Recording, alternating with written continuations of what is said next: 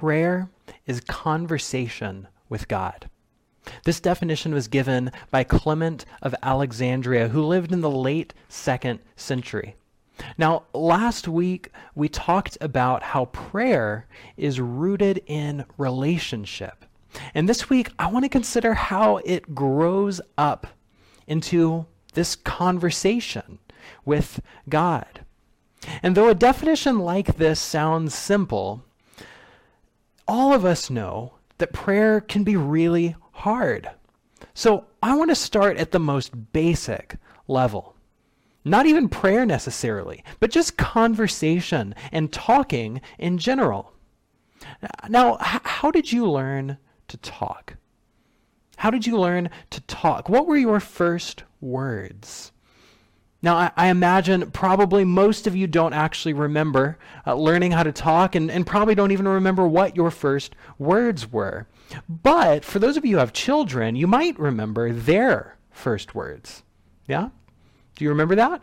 Do, do you remember how they started learning to talk? Well, I asked this question to the Stevens, and uh, they, they shared some stories about their daughters. So I want to share those with you. Take a look.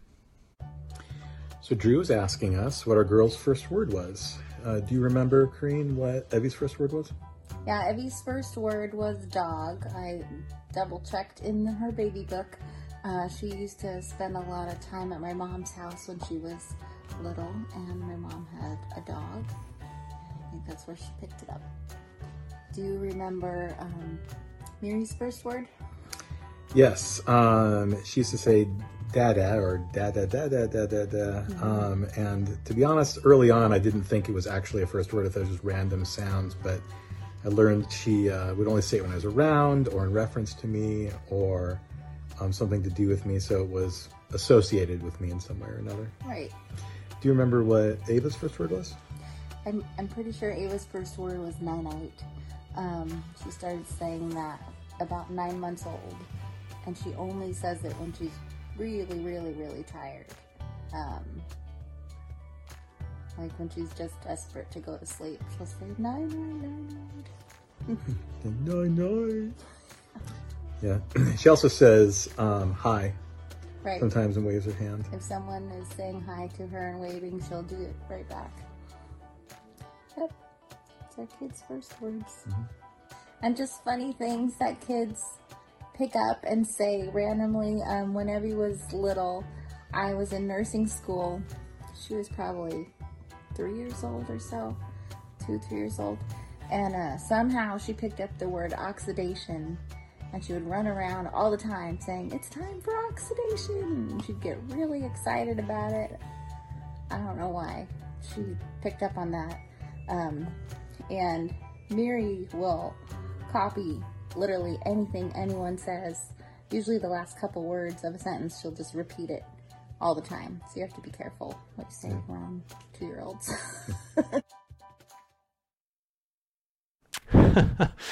Thank you to Matt and Kareen for sharing these stories. be careful what you say around two year olds, right? But why is that? Well, it's because they're learning how to talk. They are rapidly picking up a vocabulary by listening to everything you say. You see, this is how we learn to talk. Every single one of us learned how to talk by listening to the voices of our parents and caregivers or the voices of our older brothers and sisters. We learn our vocabulary by listening. But we don't only learn how to talk by listening, we also learn how to talk by talking. Right? I love that story about Mary's first words. What began as, as random babbling, da da da da da, be, became eventually a, a meaningful word. Da da. Right? This is how all of us learn how to talk. We hear the words of others, and then we make them our own words. Now, shifting back to prayer, I want to suggest that this is exactly how we learn to pray, too. Too often we think that someone just gets baptized, you know, they're born again, and then they should just immediately have this amazing prayer life, right? But no baby comes out of the womb talking. And I think no Christian is really able to pray without a little bit of learning and practice. Richard Foster, who's written about all kinds of spiritual disciplines and, and has a whole book about prayer, he, he writes that real prayer is something that we learn. And he points out that in Luke chapter 11, the disciples actually come up to Jesus and ask him, Lord, teach us to pray. And then he describes his own experience of this realization that prayer is something that we learn. He says, It was liberating to me to understand that prayer involved a learning process. I was set free to question, to experiment, even to fail, for I knew I was learning. So prayer takes learning, just like talking takes learning. And we learn how to pray the very same way that we learn how to talk by hearing the words of others and then making them our own words. And this is exactly the pattern that we see in the prayers of the early church. So open up your Bible to Acts chapter 4. Acts chapter 4, verse 23. Acts 4:23. Now, many of you are familiar with the beginning of Acts, right? Just 2 weeks ago we talked about Acts chapter 2 when the Holy Spirit came and filled the disciples and Peter stood up to preach to all who were present and about 3,000 people were baptized and started following Jesus on that day. Then in Acts 2:42, it describes what that early Christian community was like. It says they devoted themselves to the apostles' teaching, to fellowship, to the breaking of bread, and to the prayers. And so they were a community devoted to prayer. But what was their prayer like? What kinds of prayers did they pray? Well, we get a glimpse into the prayers of the early church in Acts chapter 4, where we're going to be reading today. Now, between chapter 2 and chapter 4, uh, we see Peter and John continuing to preach and proclaim Jesus among the people, and they end up catching the attention of the Jewish authorities who think they are committing a, a kind of blasphemy. The authorities arrest them and question them, but end up letting them go. And then, chapter 4, verse 23 picks up right after this. So let's read Acts chapter 4, verse 23. Hear the word of the Lord. After they were released, they went to their friends and reported what the chief priests and the elders had said to them. When they heard it, they raised their voices together to God and said, Sovereign Lord, who made the heaven and the earth, the sea, and everything in them. It is you who said by the Holy Spirit through our ancestor David, your servant, Why did the Gentiles rage and the peoples imagine vain things? The kings of the earth took their stand, and the rulers have gathered together against the Lord and against his Messiah. For in this city, in fact, both Herod and Pontius Pilate with the Gentiles and the peoples of Israel gathered together against your holy servant, Jesus, whom you anointed, to do whatever your hand and your plan had predestined to take place. And now, Lord, look at their threats and grant to your servants to speak your word with all boldness while you stretch out your hand to heal, and signs and wonders are performed through the name of your holy servant, Jesus. When they had prayed, the place in which they were gathered together was shaken, and they were all filled with the Holy Spirit and spoke the word of God with boldness. This is the word of God for the people of God. Thanks be to God. Let's pray. Oh Lord, Thank you for being a God who lovingly teaches us how to pray. I ask that as we consider the words of your scripture, that you would sharpen our minds and soften our hearts, that we might know you and love you. We pray this in Jesus' name. Amen. Amen. All right. So prayer is something that we learn the same way that we learn to talk by hearing the words of others and making them our own.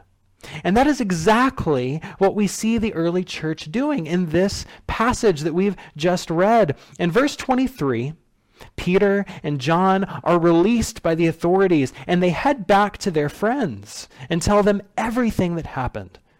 And then in verse 24, their very first response is to pray. It says, when they heard it, they raised their voices together to God. But then, how do they pray? As they actually begin to speak to God, uh, where does their vocabulary of prayer come from? Well, they begin by addressing God. It says, Sovereign Lord, who made the heaven and the earth, the sea, and everything in them. Now, when you hear this, uh, you should immediately recognize a, a, little bit where some of this way of talking about God comes from, right? How does the Bible begin? God made the heavens and the earth, right? So, so they've learned to talk to God by listening to the words of Scripture. But, but there's more. Right? They're not only quoting from Scripture, they're not just quoting Genesis 1, uh, they're also following the example of others who have gone before them, others who have prayed before them. See, this prayer is very similar to uh, prayers from Hezekiah in 2 Kings, verse 19, or uh, a prayer from Ezra in Nehemiah 9 or, or a verse in Psalm 146. Each one of these begins, Lord who made the heavens and the earth, the sea and everything in them. Right? See, they didn't just make this up, they learned these words. Just like Evie shouting oxidation, right? Or, or Miri repeating the last words of a sentence. These are words that early Christ followers had learned in prayer and are now using in their own prayers. And so then, after they address God with these words that they have learned, what do they say next? Well, in verse 25 and 26, they quote straight from Psalm 2. Why did the Gentiles rage and the people imagine vain things? The kings of the earth took their stand and the rulers have gathered together against the Lord, against his Messiah. Once again, their prayer does not come from nowhere. They learn to pray by listening to prayers. They address God with words that, that were used by other leaders of God's people. They continue their prayers with words from the Psalms. And then in verses 27 to 30, they make those words their own. They apply it to their current situation and they ask God for boldness. And after they finish praying, in verse 31, it says, The place was shaken, and they were all filled with the Holy Spirit. So, this little scene in Acts chapter 4 gives us one of the earliest glimpses of what praying was like for followers of Jesus. And we can see that their prayer did not just spring up out of nowhere, but rather it was steeped in listening to the words of other prayers and making those words their own. This is how the early church learned to pray, and this is how we learn to pray too.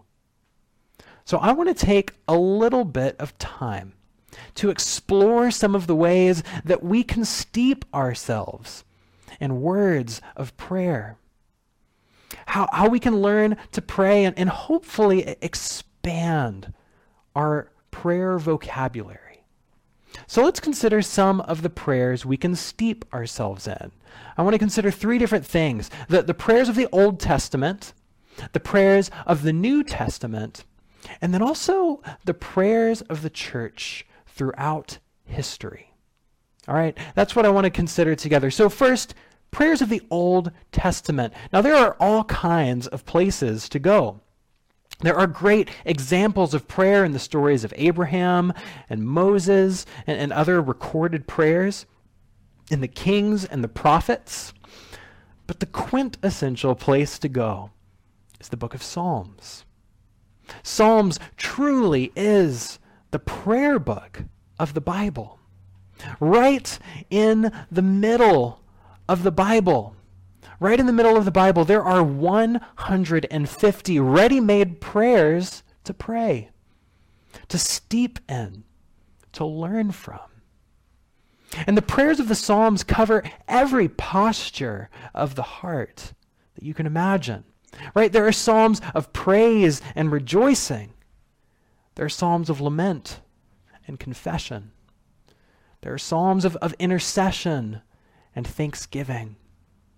No matter what you are feeling, there is bound to be a psalm to match it. Everything is welcome in prayer to God, and we see this clearly displayed in the book of Psalms. Now, I don't have time to give an in depth analysis of how exactly to use the Psalms in prayer, but I do want to point out a few things. Is that we have a long history of examples of praying the Psalms. First, Jesus prayed the Psalms.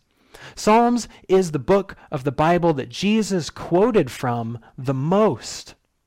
Psalm 118 is sung as Jesus enters Jerusalem. Jesus prays Psalm 175 or uh, Psalm 75 in the Garden of Gethsemane. And then on the cross, Jesus prays the very first verse of Psalm 22. And with his very last breath, Jesus prays a line from Psalm 31. Jesus prayed the Psalms. Second, the early church prayed the Psalms too. Right? We just saw that in our passage today. But we also see it through the rest of the New Testament. Paul regularly quotes the Psalms in his letters, and Peter quotes the Psalms in his first letter.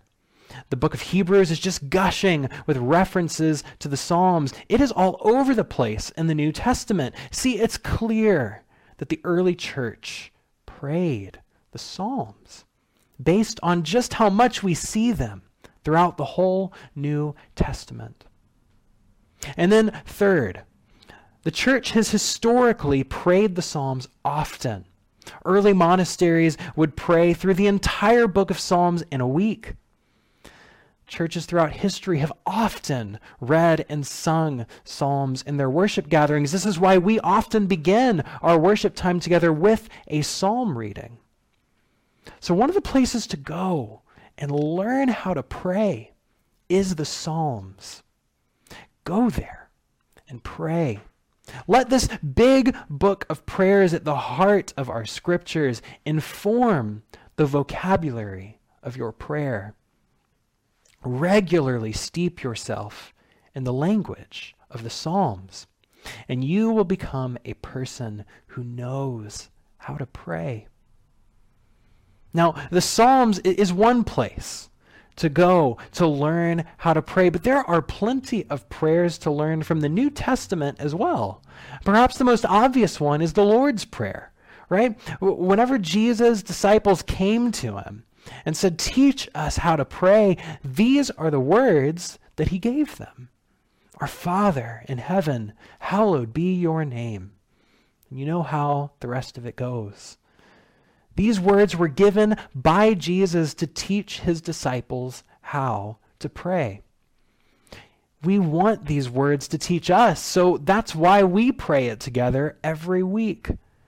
And these words of the Lord's Prayer remind us that prayer is rooted in relationship as we pray to God, our Father, but also pray for forgiveness between ourselves and others.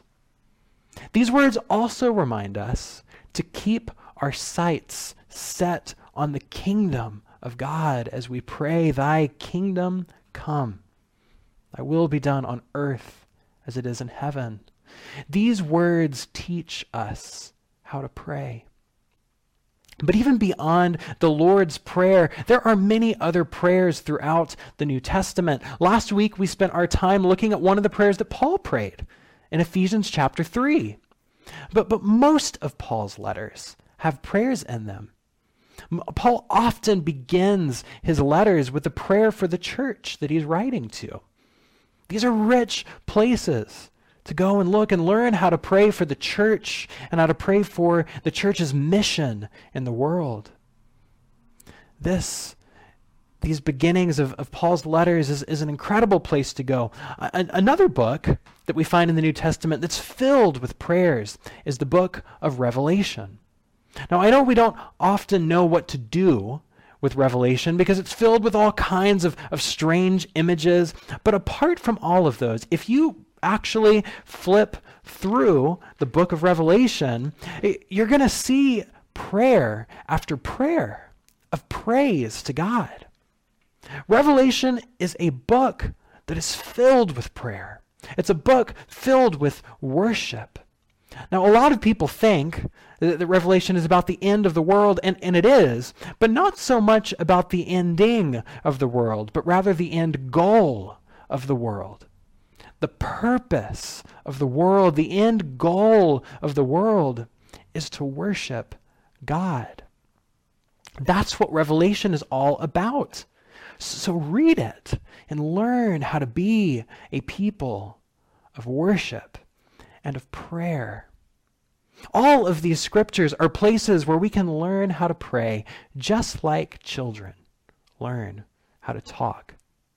So, so we've just really quickly sped through and considered prayers in the Old Testament and some prayers that we can find in the New Testament, and that is probably enough to chew on for quite a while.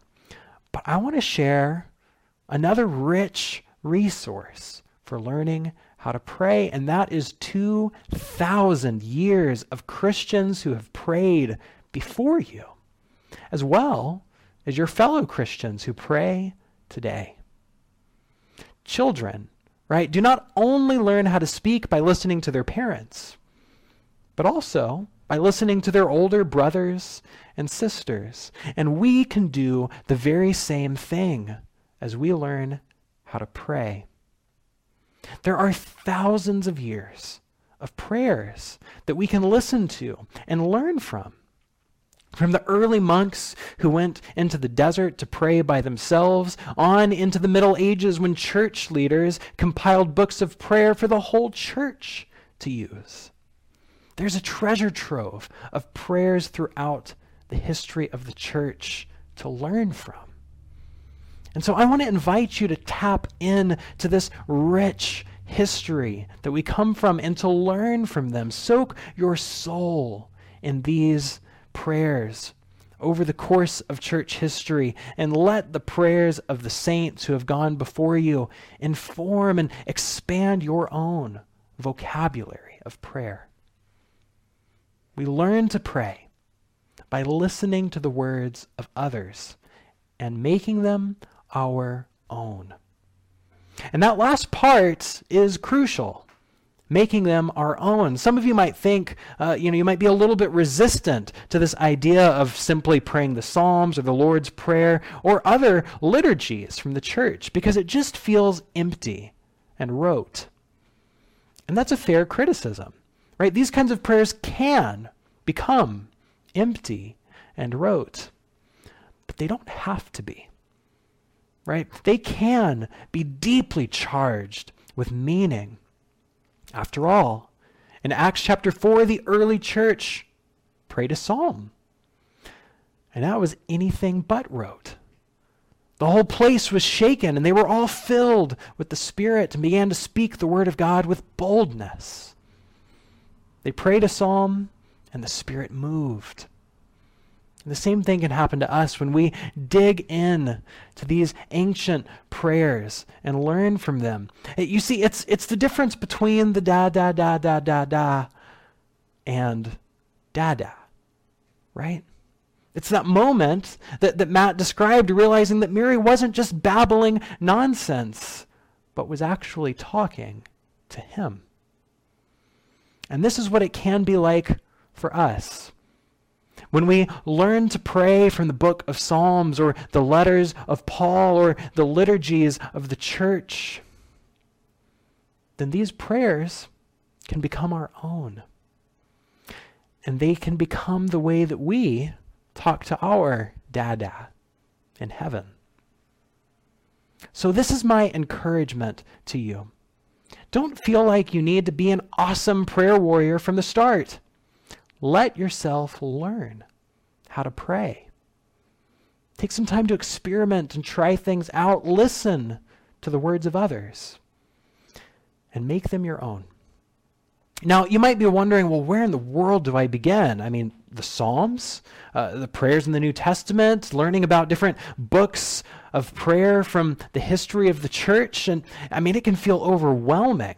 Uh, when you when you start thinking about all these different things, and there really are a ton of resources out there for learning to pray, and, and I'd love to tell you about some of my favorites, but I want to share one resource with you that I would like for all of us to try praying together for the rest of this month. Right? In the past, I, have had, you know, we've had little prayer booklets that we've compiled in order to journey together uh, as a church.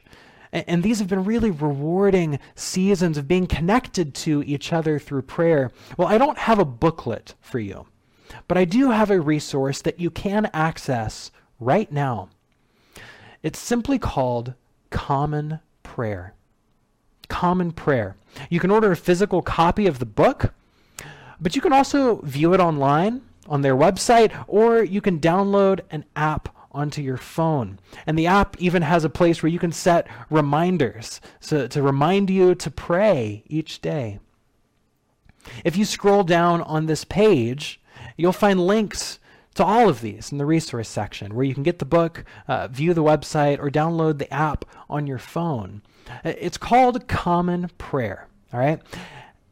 And this resource brings together really all of the things that we've talked about today into one place. It has a prayer for every day.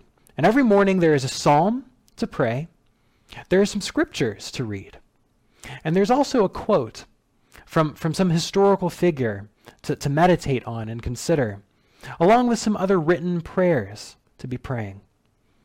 It's a simple but a rich resource. And it also includes midday prayer and evening prayers if you want to use those as well throughout your day. But I want to challenge you all with this each day. Pray with this each day. Use that morning prayer one every day and let these words teach you how to pray. Steep in these words. Let them expand your prayer vocabulary. And as you pray them, know that you are not praying them alone, but you're praying them with the rest of the church and with others who use this prayer resource around the world. You know, maybe you could even call up someone from church and say, hey, can we pray through this together? You can take turns reading passages from common prayer. However, it is, I want us to use this together for the rest of the month as we continue to journey in what it is to pray. Uh, this is a great resource that I really want all of us to try to dig into.